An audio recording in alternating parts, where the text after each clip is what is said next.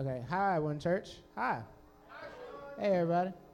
Um, so before this uh, new series started, uh, Harps and Lyres, Jamel reached out to me, and he asked if I could find some people and just kind of talk about what is heaven to them. What is what do they think heaven is, right?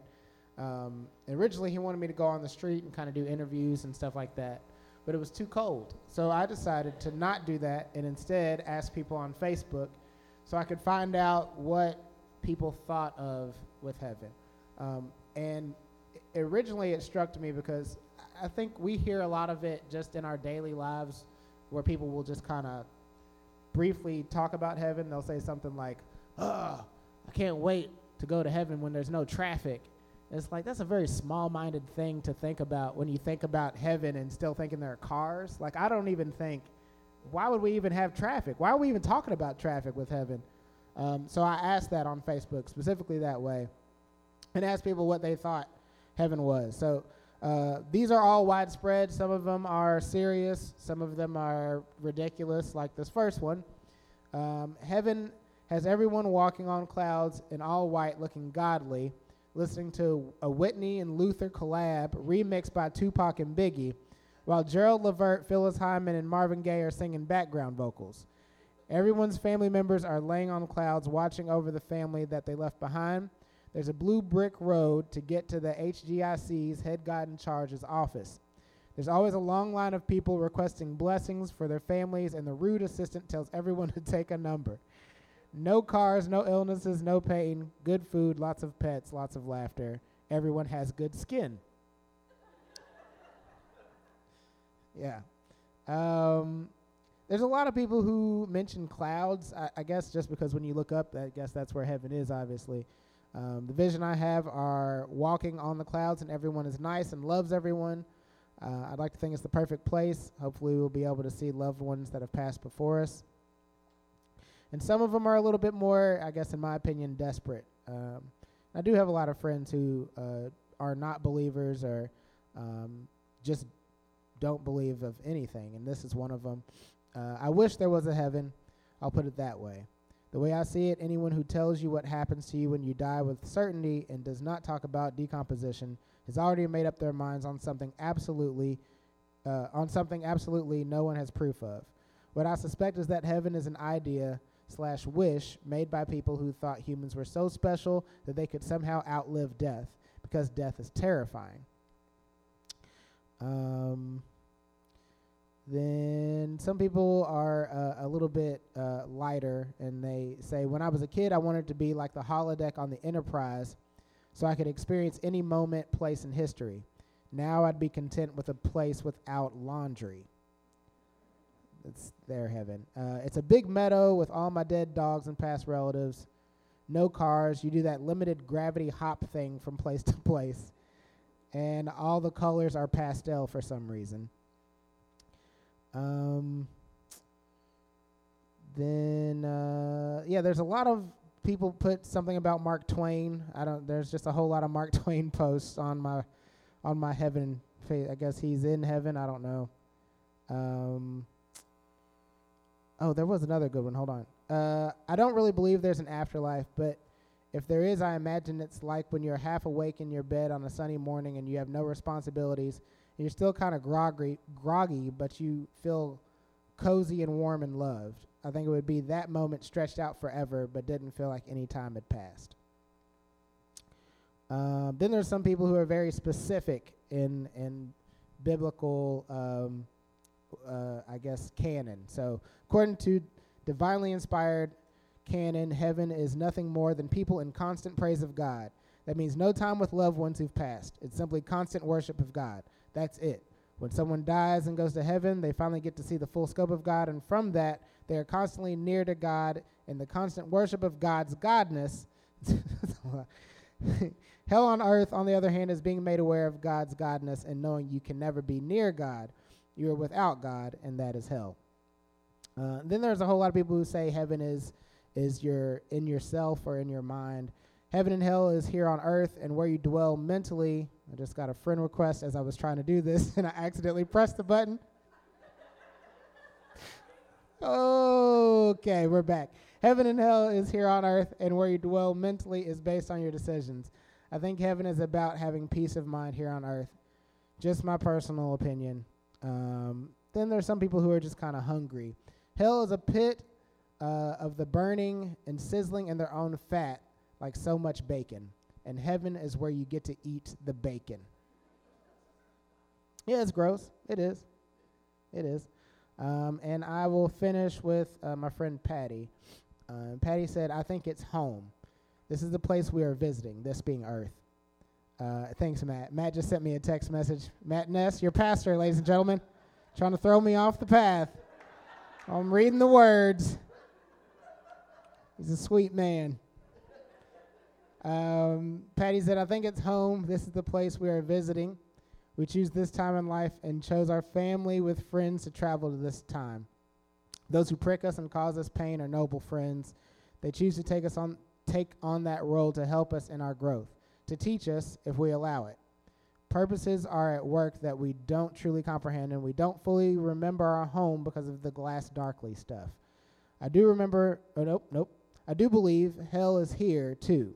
We allow it to exist. Maybe it's our collective purpose to do away with hell wherever we encounter it. Hell is separation and fear, and heaven is the opposite. Thank you.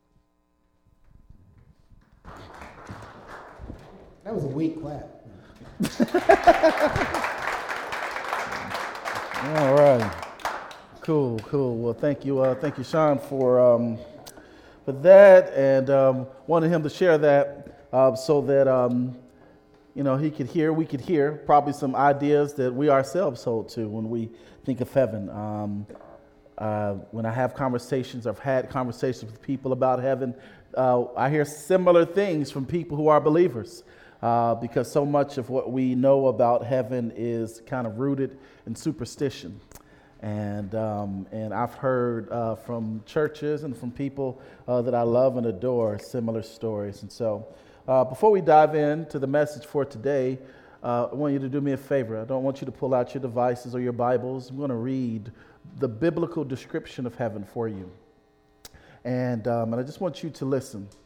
Um, however, you listen best, if that's with your eyes closed or if you just want, want to look at me, I just, just want you to hear how John writes about our future home. And um, listen, and if you, you want to know where to find this, you can find it in Revelation chapter 21 in its entirety. Also, chapter 22 deals with it, but today we're going to focus on chapter 21. So it's kind of lengthy, and I hope that's okay, um, but I, I think it's good for your hearing. Revelation 21, beginning at verse 1. Then I saw a new heaven and a new earth. For the first heaven and the first earth had passed away, and the sea was no more. And I saw the holy city, New Jerusalem, coming down out of heaven from God, prepared as a bride adorned for her husband.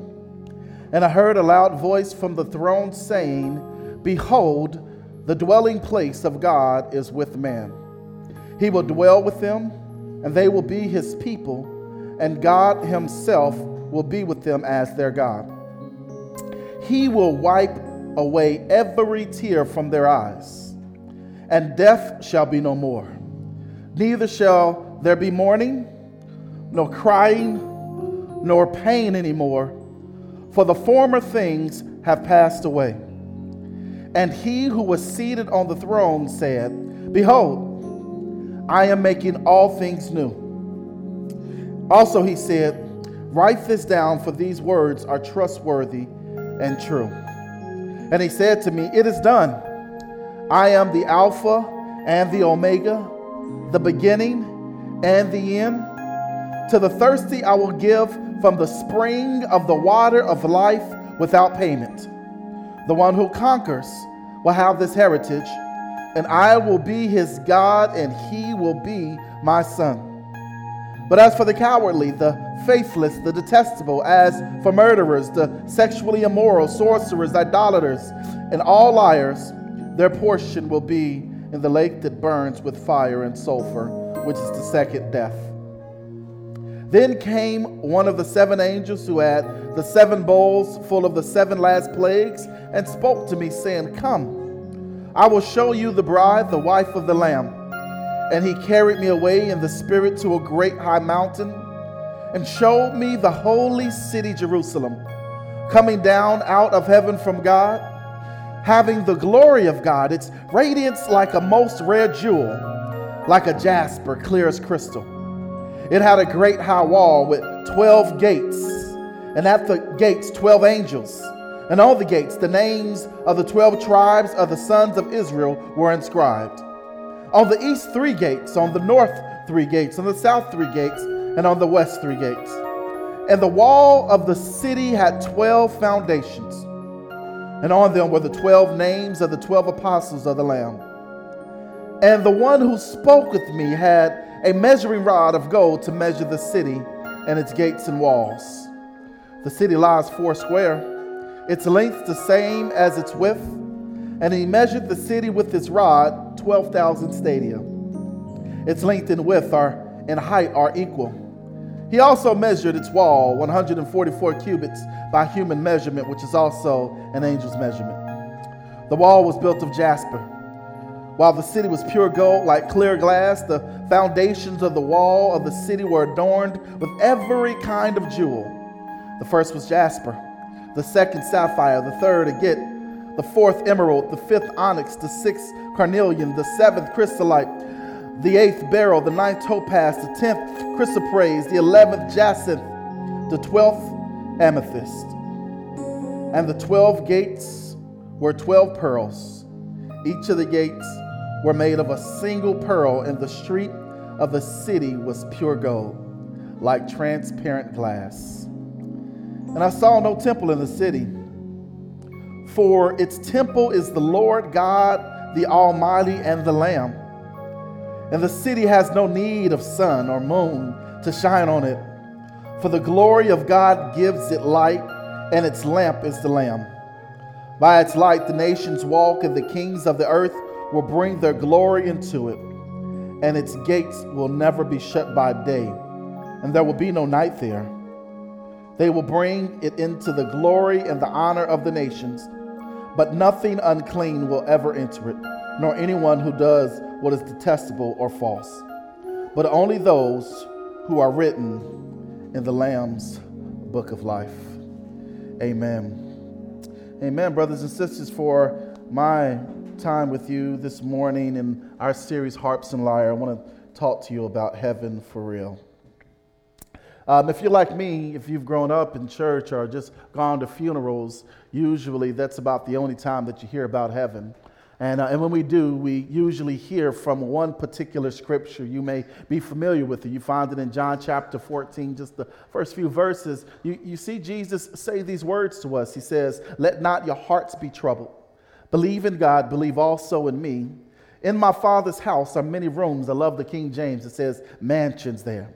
And if it were not so, would I have told you that I go to prepare a place for you? And if I go to prepare a place for you, I will come again and take you to myself, that where I am, you may be also. What a beautiful, encouraging message there, right? I mean, we love to hear about this promised place, especially looking at the reality that this is the place where our loved ones, people whom we care for dearly and we've lost, where they will be and hearing about these great heavenly mansions or rooms, whatever the interpretation appropriately is, that will one day be our home. Hearing about those things is such a blessing. My only issue is I wish that the only time, well, that the only time, it was more than when death came, that was the only time we hear about this great place. It only seems to be at funerals where we hear about the great place where our heavenly promise will be. So I love how C.S. Lewis, the great apologist, says, he says, if you read history, you will find that the Christians who did the most for the present world were just those who thought most about the next. The people who did the most spent their life thinking about the next, thinking about the promises of our God. And the reality is, however, that many believers like you and I have been, been discipled not to think about heaven but we've been discipled to fear hell. I don't know about you. I remember being, being a little boy, and I remember the reason that made me. The Old Baptist Church had this traditional way uh, that you gave your life to Christ. After the pastor would give his sermon, they sit two chairs, two intimidating chairs in front of the congregation, and the pastor would tell you, "Listen, if you do not want to burn in hell, where there is weeping and gnashing of teeth, then you should come take a seat." And I remember that day, I was 10 years old, and I remember my cousin and another little boy running up to get, take those two seats like they were the last two seats on the way to heaven. And I remember I saw the lady sit out a third and a fourth chair, and I took off from my seat because I didn't, I didn't want space to run out. I was hoping that heaven had a place for me. But it was, it was out of fear. Fear is what, what motivated me to think about heaven, about to think about the, the, the, the place where I want, because I didn't want to go to hell. Well, the old saints, they would say that many people really just accept Jesus Christ because it's fire insurance, because we don't want to burn. And so we receive Jesus to avoid burning in hell. And um, I get that. I understand that. It's just not the entirety of the story. So, my assignment for this beginning of our series is basically to give you biblically uh, what the Bible tells us about heaven and our future hope. But before we move on, since I was already there, the question then is well, what about hell? What about hell? Now, I, I understand this question, and, and I, I talk to a lot of people, and especially a lot of people are very intelligent, and you may be ones here, and you've thought so deeply about this idea, this concept of hell. And some people would even argue, does hell even exist? And I understand that question, man. It comes up over and over again. I wouldn't be surprised if some of you who sit in the seats today, if you question about the existence of hell itself, it, it makes sense. But I just want you to know that it is spoken about throughout the Bible. Both the Old and the New Testament talk about this place called hell. The Old Testament refers to it by another name, but it's, it's there. It, it is this place that we know as hell. Jesus teaches about hell. He says hell was created for Satan and his angels. Or even here in Revelation 21, as the angel is describing heaven, he pauses for a moment to let us know that there is a place where people will go who are not in heaven, and that place is known as hell. But on a purely intellectual level, on a purely intellectual level, hell makes sense on a purely intellectual level, some of you, you guys are, I know you're really intelligent. And so if you think about this, we learned this in school. And Newton's third law of physics that describes to us that there has to be a hell. Newton tells us that for every action has an equal and an opposite reaction. Therefore, if there is an up, then there has to be a down. If there's an entrance, then there has to be an exit. If there is good, then there must be evil. And, brothers and sisters, if there is a heaven based upon physics, then there must be a hell, a, hell. For every action is an equal and an opposite reaction. Hell exists even logically before we even get to the spiritual side of it. There must be a place. There can be no good if there is no evil. There can be no heaven if there is no hell. Hell exists both spiritually, and uh, we understand it logically, but I also know your second question. Maybe that's not your first question. You're, you're like, okay, I understand hell. I just don't understand the purpose of it. And that question looks a whole lot more like this Why would a good God send someone to hell? Anybody ever asked that question there? Anybody? Yeah, you, you pondered that question. Why must a, why would a good God do so? Well, let me give you that answer in short. He doesn't. God does not send anyone to hell. The reality is, is that those who do not love God must be free in order to do so.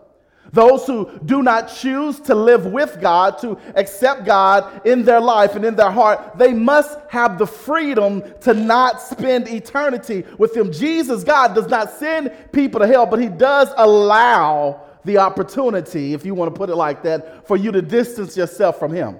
God allows that. He allows there to be a hell. He doesn't send someone there. But the idea when we ask that question is what we're really asking is why would a God create a place where he can send people to torture them?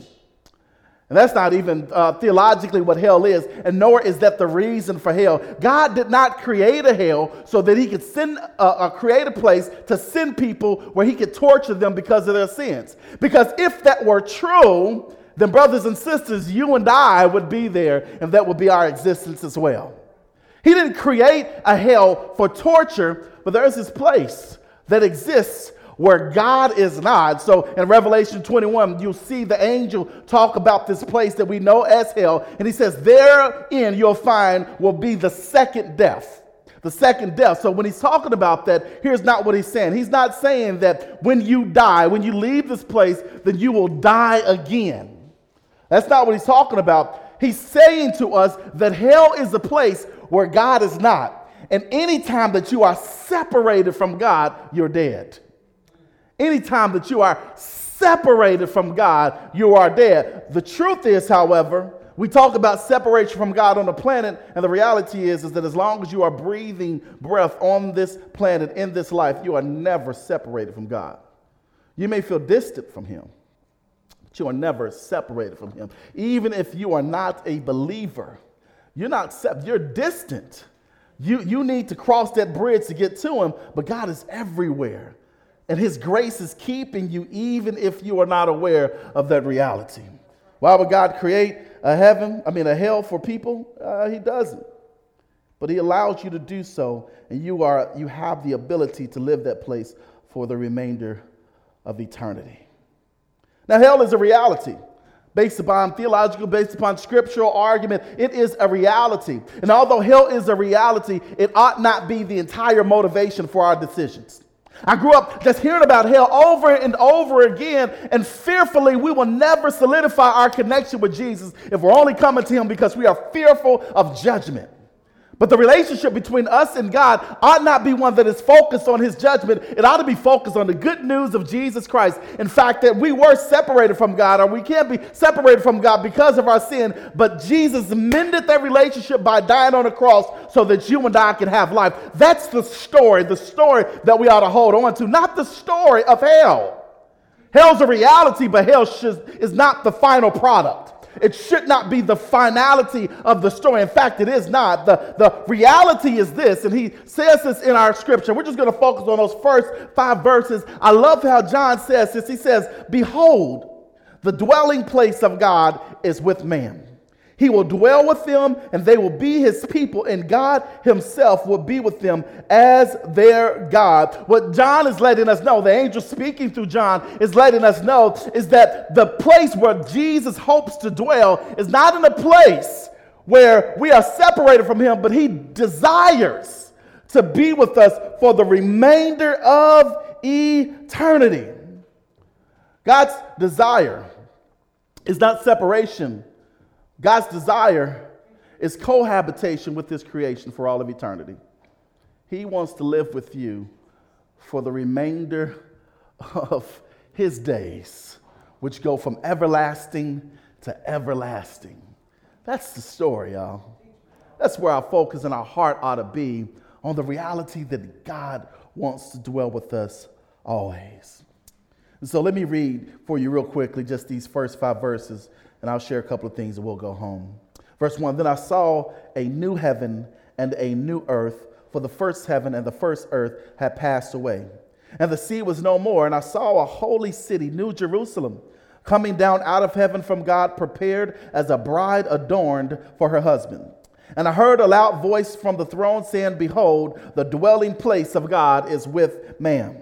He will dwell with them and they will be his people, and God himself will be with them as their God. He will wipe away every tear from their eyes, and death shall be no more. Neither shall there be mourning, nor crying, nor pain any more, for the former things have passed away. And he who was seated on the throne said, Behold, I am making all things new. Also, he said, Write this down, for these words are trustworthy and true. So I want to just share with you a couple of things about our future hope for you to understand. First thing is this: uh, How many of you all were like me and you were taught that heaven is like this this invisible, mystical place that exists up in the sky? You just can't see it. Were y'all taught that? Anybody? It's okay. I mean, that was, that was what so many of us was taught. And um, so we're going to kind of answer some of these questions, these myths or maybe truths that we've been taught. And, um, and, and I'll say that uh, the answer to that is there this invisible, mystical place up in heaven, uh, uh up in the skies that we can't see, and that's where you go when you die? I'll give you the answer to that. It's yes and no. I'll give you it's yes and no. The first thing is this hold up, pause for a moment. I forgot to tell you, I did the same thing first service. Uh, if you have the One Church app, uh, you can open it up and there's a tab that says sermon notes. Everything that I'm going over is in your sermon notes. All the scriptures, all the notes and points and things is in there. So you can follow along if you want to, or if you want to review it later, you can do so. Also, I forgot to say this second, ser- uh, first service. Uh, if you have questions, this isn't going to be exhaustive. And so, Matt, raise your hand. Y'all know Pastor Matt. And then Stephanie over here will be available if you have additional questions after this, okay? We don't want to leave you hanging because this isn't going to be exhaustive. I'm going to finish, and you're still going to have questions. They're going to be available for you if you want to do so, all right?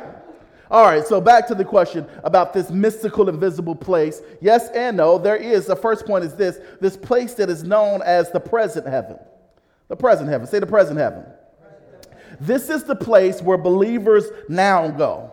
This is where those who have died, those who will die before the second coming of Christ, this is where they exist, the present heaven. This is the invisible, mystical place that you cannot see. I'm not going to tell you that it's up there. I think it's up there we don't know exactly how to describe it because it's something spiritual that we cannot or do not understand, but it does exist. There's biblical evidence of it. If you let me share with you real quickly, you remember uh, Luke chapter 23, verse 43. You remember Jesus is on the cross. You remember the thief, the thief who received, who told Jesus, You do not deserve to be here. Jesus says, after his confession, Behold, you will be with me this day in paradise. The paradise that Jesus is talking about in that scripture is the present heaven. Also, Peter mentions it in, uh, in his second letter and how it ultimately will be destroyed. So the new, creation, the new creation, the new heaven, and the new earth shall arrive. And you can find that in 2 Peter 3 7 through 13. That's the present heaven. It's the place where the people who have gone, the people who will die before the coming of Christ, where we all will be until the coming of Jesus for his second time. That's the present heaven. And so, is there this invisible, mystical place that we cannot see? Yes, there is. Emphatically, there is this place, but it's not the entirety of the story. That place is just a temporary dwelling place for when God comes back, when Jesus comes back and brings everything into completion. We will move from the present heaven into what John calls the new heaven and the new earth. And the new heaven and the new earth is the fulfillment of the promise and the final step of the redemptive work of Jesus Christ. Listen how John describes it, and you'll see what I mean. Then I saw a new heaven and a new earth, for the first heaven and the first earth had passed away.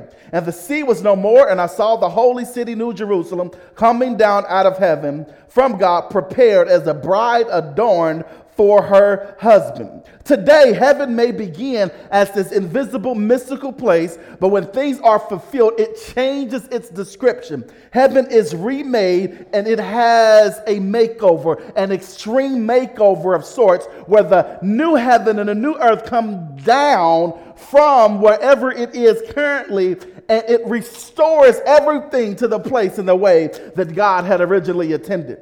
In fact, I love how, how he says it there here. He says, It is prepared as a bride adorned as for uh, a bride adorned for her husband. Now, if you remember in John 14, Jesus says, Behold, I go to prepare a place for you. And then in Revelation 21, what you see is John recording that the completion of the work has been done. And now, what the Lord does is he brings down the present heaven the place where God dwells, and the present heaven and earth become one. And now you have a new heaven and a new earth. And here's the reality the new heaven and the new earth are one. Now, all of a sudden, God goes from dwelling at a place where we cannot see to physically being in the place where mankind is.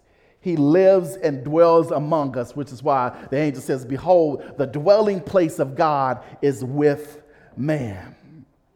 And so he comes down, and now he comes down and he restores everything the way that it used to be. And if you remember, this is, this is kind of the beginning of the story of creation. If you remember, when Adam was created, that God would come down physically in the cool of the day and he would walk among Adam. You remember that story? Well, now what's going to happen when the new heaven and the new earth comes? It will, will not be any longer God comes down at the cool of the day. He's not going to come just to kick it on a porch for a couple of hours, but He's going to dwell with us for always. We will have an audience with our God from the end until the end of time. We will be there with Him. But I understand, I, I, I hear thoughts as I, I, begin to kind of paint these pictures. And when you read the scriptures, there's some questions that come out. So I want to answer some of these questions real quickly before I sit down. There are a few things that I want you to grasp, and we'll see that one of the things that, talk, that John talks about is this reality is that there will be no more sea. You saw that at the beginning? He says the new heaven and a new earth came down, and the sea was no more. There are a couple of thoughts about that, about whether or not the sea actually disappears. One, one of the thoughts that theologians argue is that as John, what's happened is he's imprisoned. He has been exiled on this island called Patmos. And across the Aegean Sea was the church of the city of Ephesus in which he served. And so they're saying that metaphorically, what John is saying is that the sea represents the distance between God and man and that when the new heaven and the new earth comes down, there will no longer be the separation between God and man, that that, that gap will be bridged, that it will be brought together, and that that problem, that was a problem for John. And I don't know if you all know that, that there's a really simple definition of a problem. When you have where you are and where you want to be, the gap between is called a problem. John sees a problem between what's taking place. He is where he is, and he sees where he wants to be, the sea represents the distance that it takes. And John is saying there's going to be a day where the distance will be no more. Where things will close, where relationships will be mended, the bridge will come to pass, where God and man, we will be able to have a function or a closeness together. That day will come. That sea represents that problem. The other, the other argument that theologians have is not that the sea represents the problem, but the sea represents the restlessness of humanity. That, there, there, that there's so much destruction and chaos in our world. And that as John was on the Isle of Patmos and he's seeing what's taking place and the restlessness of the sea, John is saying there's going to be a day where there will be eternal peace.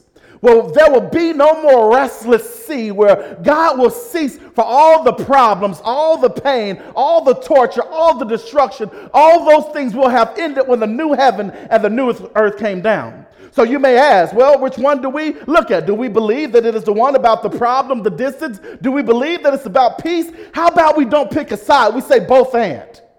How about there will be a day, brothers and sisters, where there will be no more problems, there will be no more distance between God and man? And if that is the case, then, brothers and sisters, peace is a byproduct of that. If we are in the presence of God, then there will always be peace. And where God is, as He's making all things new, peace will exist for all of us. And I know this is true because of how He then describes it. Once he, he looks at this in verse 4, he then says, And he will wipe away every tear from their eyes. And death shall be no more, neither shall there be mourning, nor crying, nor pain anymore, for the former things have passed away. Ain't that a beautiful scene? The fact that, that our God will wipe away every tear from our eyes, how beautiful is that? But if you want to take it a little bit further, it goes a little bit deeper than God sitting on his throne and pulling out his holy handkerchief and bending over to simply wipe the tears from your eyes. That's, that's not what John is describing there. What John is describing is not that God is going to wipe away your tears, but that God is going to wipe away everything that brings you tears. That's why he says there will be no more death, no more mourning, no more pain. There will be nothing else to grieve. No more issues in the world, no more pain, no more war, no more racism, sexism, classism. None of those things will exist no more. Everything that grieves our heart, God is saying, I'm going to wipe it away so that you don't even have tear ducts. You won't have to cry because I'm going to bring peace to the world, peace to your heart I'm going to wipe away the anxiety, the depression, everything that brings tears and that grieves your heart. I'm going to make all those things new. Everything that has contaminated my culture, everything that has stained my world, my creation. I'm going to make it new. I love how he talks about the word new. A couple of years ago uh, for Christmas, I thought I'd, I'd, do something special for my family. Uh, I bought us a TV. It was special because we hadn't bought a TV since before my daughter was born. Like we not really big TV people, and, um, and we still had what my daughter called a TV with a big back uh, in our family room. It was it was it's a big old 50 inch floor model. It's on wheels. It rolls around. Like it, it's it still works. I still got it. I keep trying to give it away. Won't nobody take it? Uh, we just you know even people who ain't got a TV won't take it. I don't understand it. And, uh, and so we got this TV. We got, I got us a new TV for Christmas, and, um, and we was content with it. And uh, until about almost a year, I had a friend of mine over to the house, and, um, and we're watching a game, and he says, "Well, how come you're not watching HD?" And um, I said, "Well, you know, um, brother, like this is this is brand new. Like this is HD. You know, I got I got all the channels." Uh, it's a smart TV. I got internet on this joint. Like I, I, I spore no, no dollar on this. This is, this is it. I mean, it's 65 inches. This is, this is what you want right here, man. It's top of the line. And uh, he says, yeah, I, I know what it is. I got one at home. So um, I said, okay, all right. What's your point? He says, um, you are watching a television that's equipped with HD. It's intended to have HD, but you're watching it in standard definition you don't even know what you have because the only thing that you're seeing is it operating at its lowest function. But if you simply turn the channel, you'll see what the TV was originally created for in high definition. When John is talking about, or the angel is speaking to John, and God is saying, I'm going to make all things new, he's not talking about that God is going to simply wipe out this world. There's been teaching, some of you may have had it, that the Lord is going to set the world on fire, and then he's going to completely recreate it from scratch. When he's talking about making all things new, that's not the case. He's simply going to restore it, he's going to turn on high definition so that you'll see what the world was created to be. You'll see the beauty of the world when there's no sin. You'll see the gloriousness of the Lord when the world is functioning the way that He intended to be. You'll see the fruitfulness of creation. You'll see the peace and the harmony of humanity when there is no strife and no pain and no problems between us. When we are in the presence of God and love is present and love is ruling over us, when it is operating and functioning and restored to the way that God intended, you'll see the world the way God holds hoped that it would be from the very beginning before sin came in and contaminated his creation.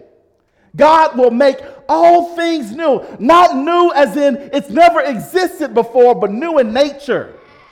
Man, it's going to be a newness that you've never seen before. It's going to be love that you've never experienced before. It's going to be a life. Man, when you think about the life that you've always hoped for, it's going to be that and some.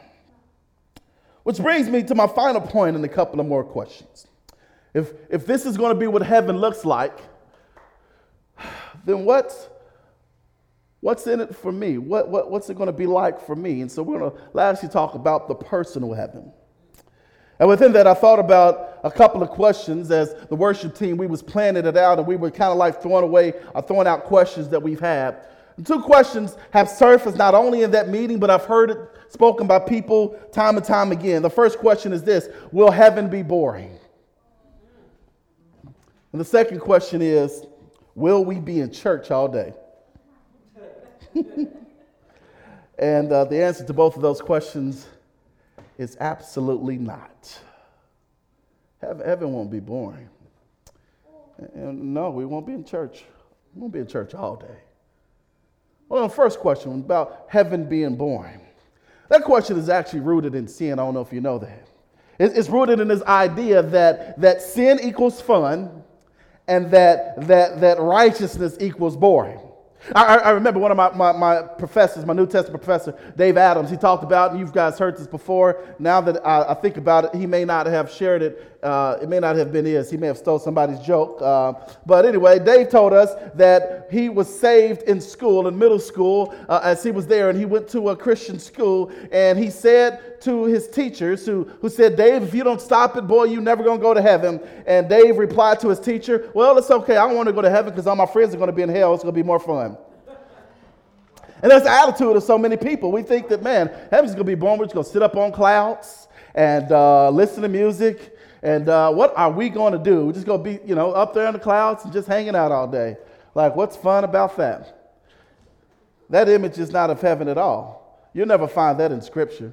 You'll never find in Scripture where people are just laying dormant uh, on clouds and just listening to angels strum harps. That's, that's not the image. That's a caricature of heaven that the enemy has planted in our hearts and minds to make us believe that the better things in life are things that are sinful against God, things that distance us from God. So the enemy says, listen, if you want to have fun, man, it's, it's not going to be in heaven because heaven's not going to be fun. It's going to be boring. You're not going to have anything to do. Your friends and family aren't going to be there. They're going to be with me. So you might as well not enjoy looking forward to that.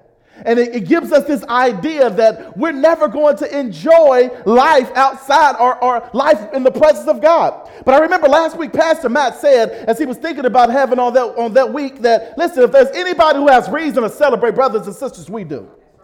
If there's anybody that should party, man, we should party like nobody else before. We've got a reason to celebrate. How could heaven be born? How could heaven be born and you're in the presence of the Most High God? How is that even possible?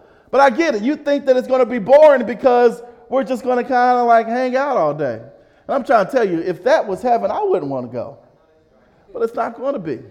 Revelation 22 and other places in Scripture, what you'll find is that man will always be in the service of God. Remember, I said God is restoring the earth back to its original intended form. Well, if you remember creation, paradise, the Garden of Eden, Adam had a job. And Adam's job, if you remember, was to name the animals, to take care of the garden, right?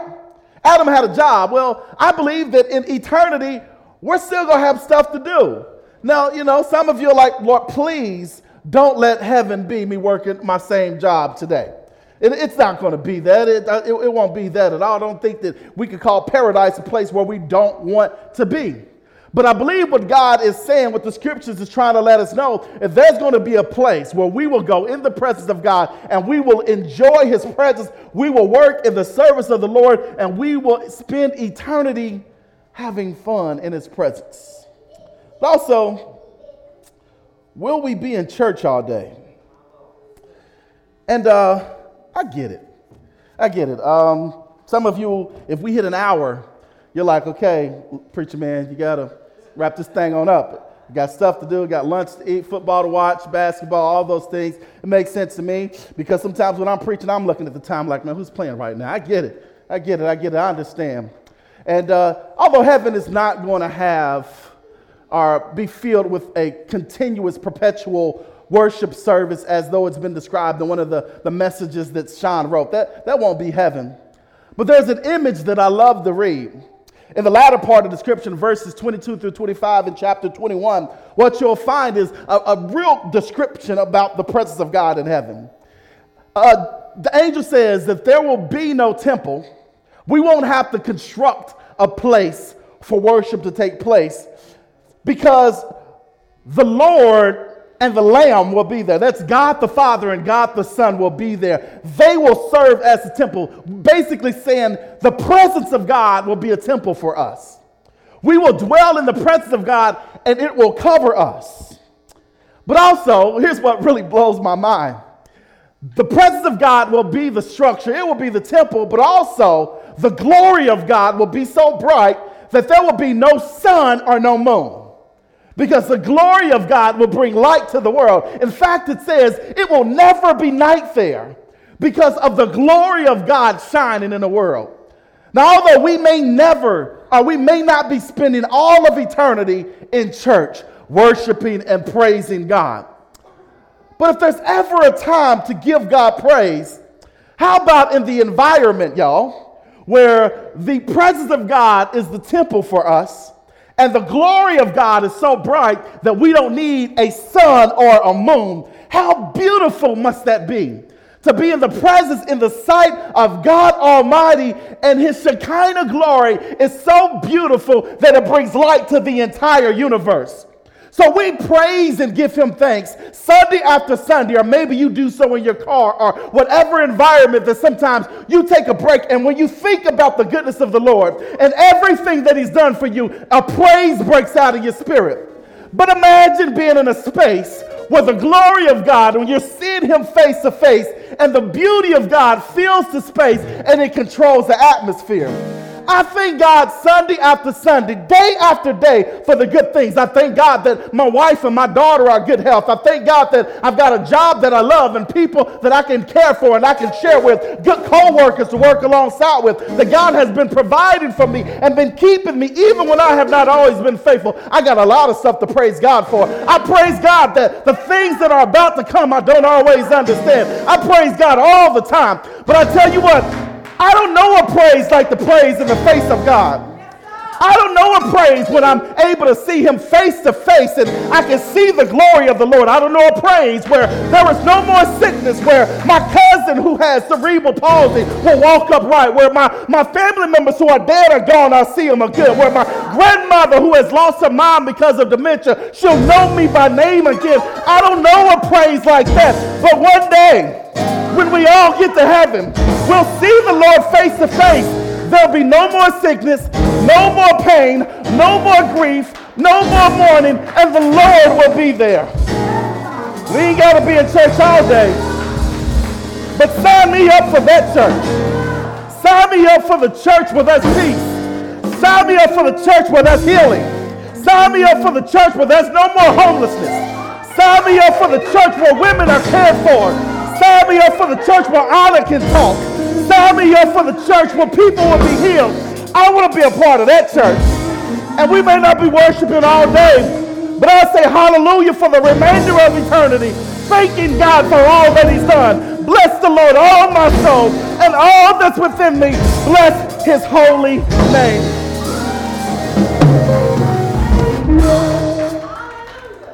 When we all get to heaven, what a day of rejoicing it will be.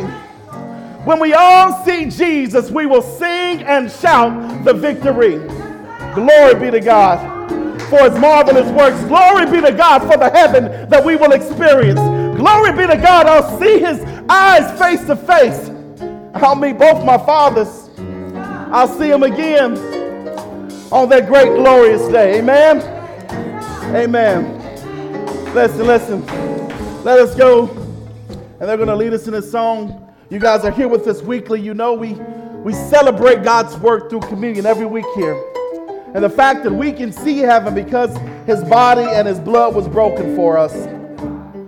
So we want to pause for a moment to acknowledge that. But also, if you are here and you've never received Jesus as your Lord and Savior, Matt and Stephanie, if you could come, these two are here to receive you. If you're here, you're like, I hear you talking about this place called heaven, but I don't know if I'm going to be there. Well, the Bible tells us that if you confess with your mouth and believe in your heart the Lord Jesus Christ, that you will be saved. And heaven will be your home. You can come forward and you can talk with them. You're not confessing to them. They're just simply a witness to help you and pray with you. And so I'm going to pray real quickly. And if you've never done that, please come forth. And for the rest of us, let us meet at God's table. Let us pray. God, thank you for your faithfulness. And thank you, Lord, that heaven will one day be our home. And thank you, Lord, for your sacrifice and your perfect work on Calvary's cross, that we will have life and life eternal in your presence. We love you, Lord. And it's your name we pray. Amen. Amen. Will you come now? Meet at the table. When we all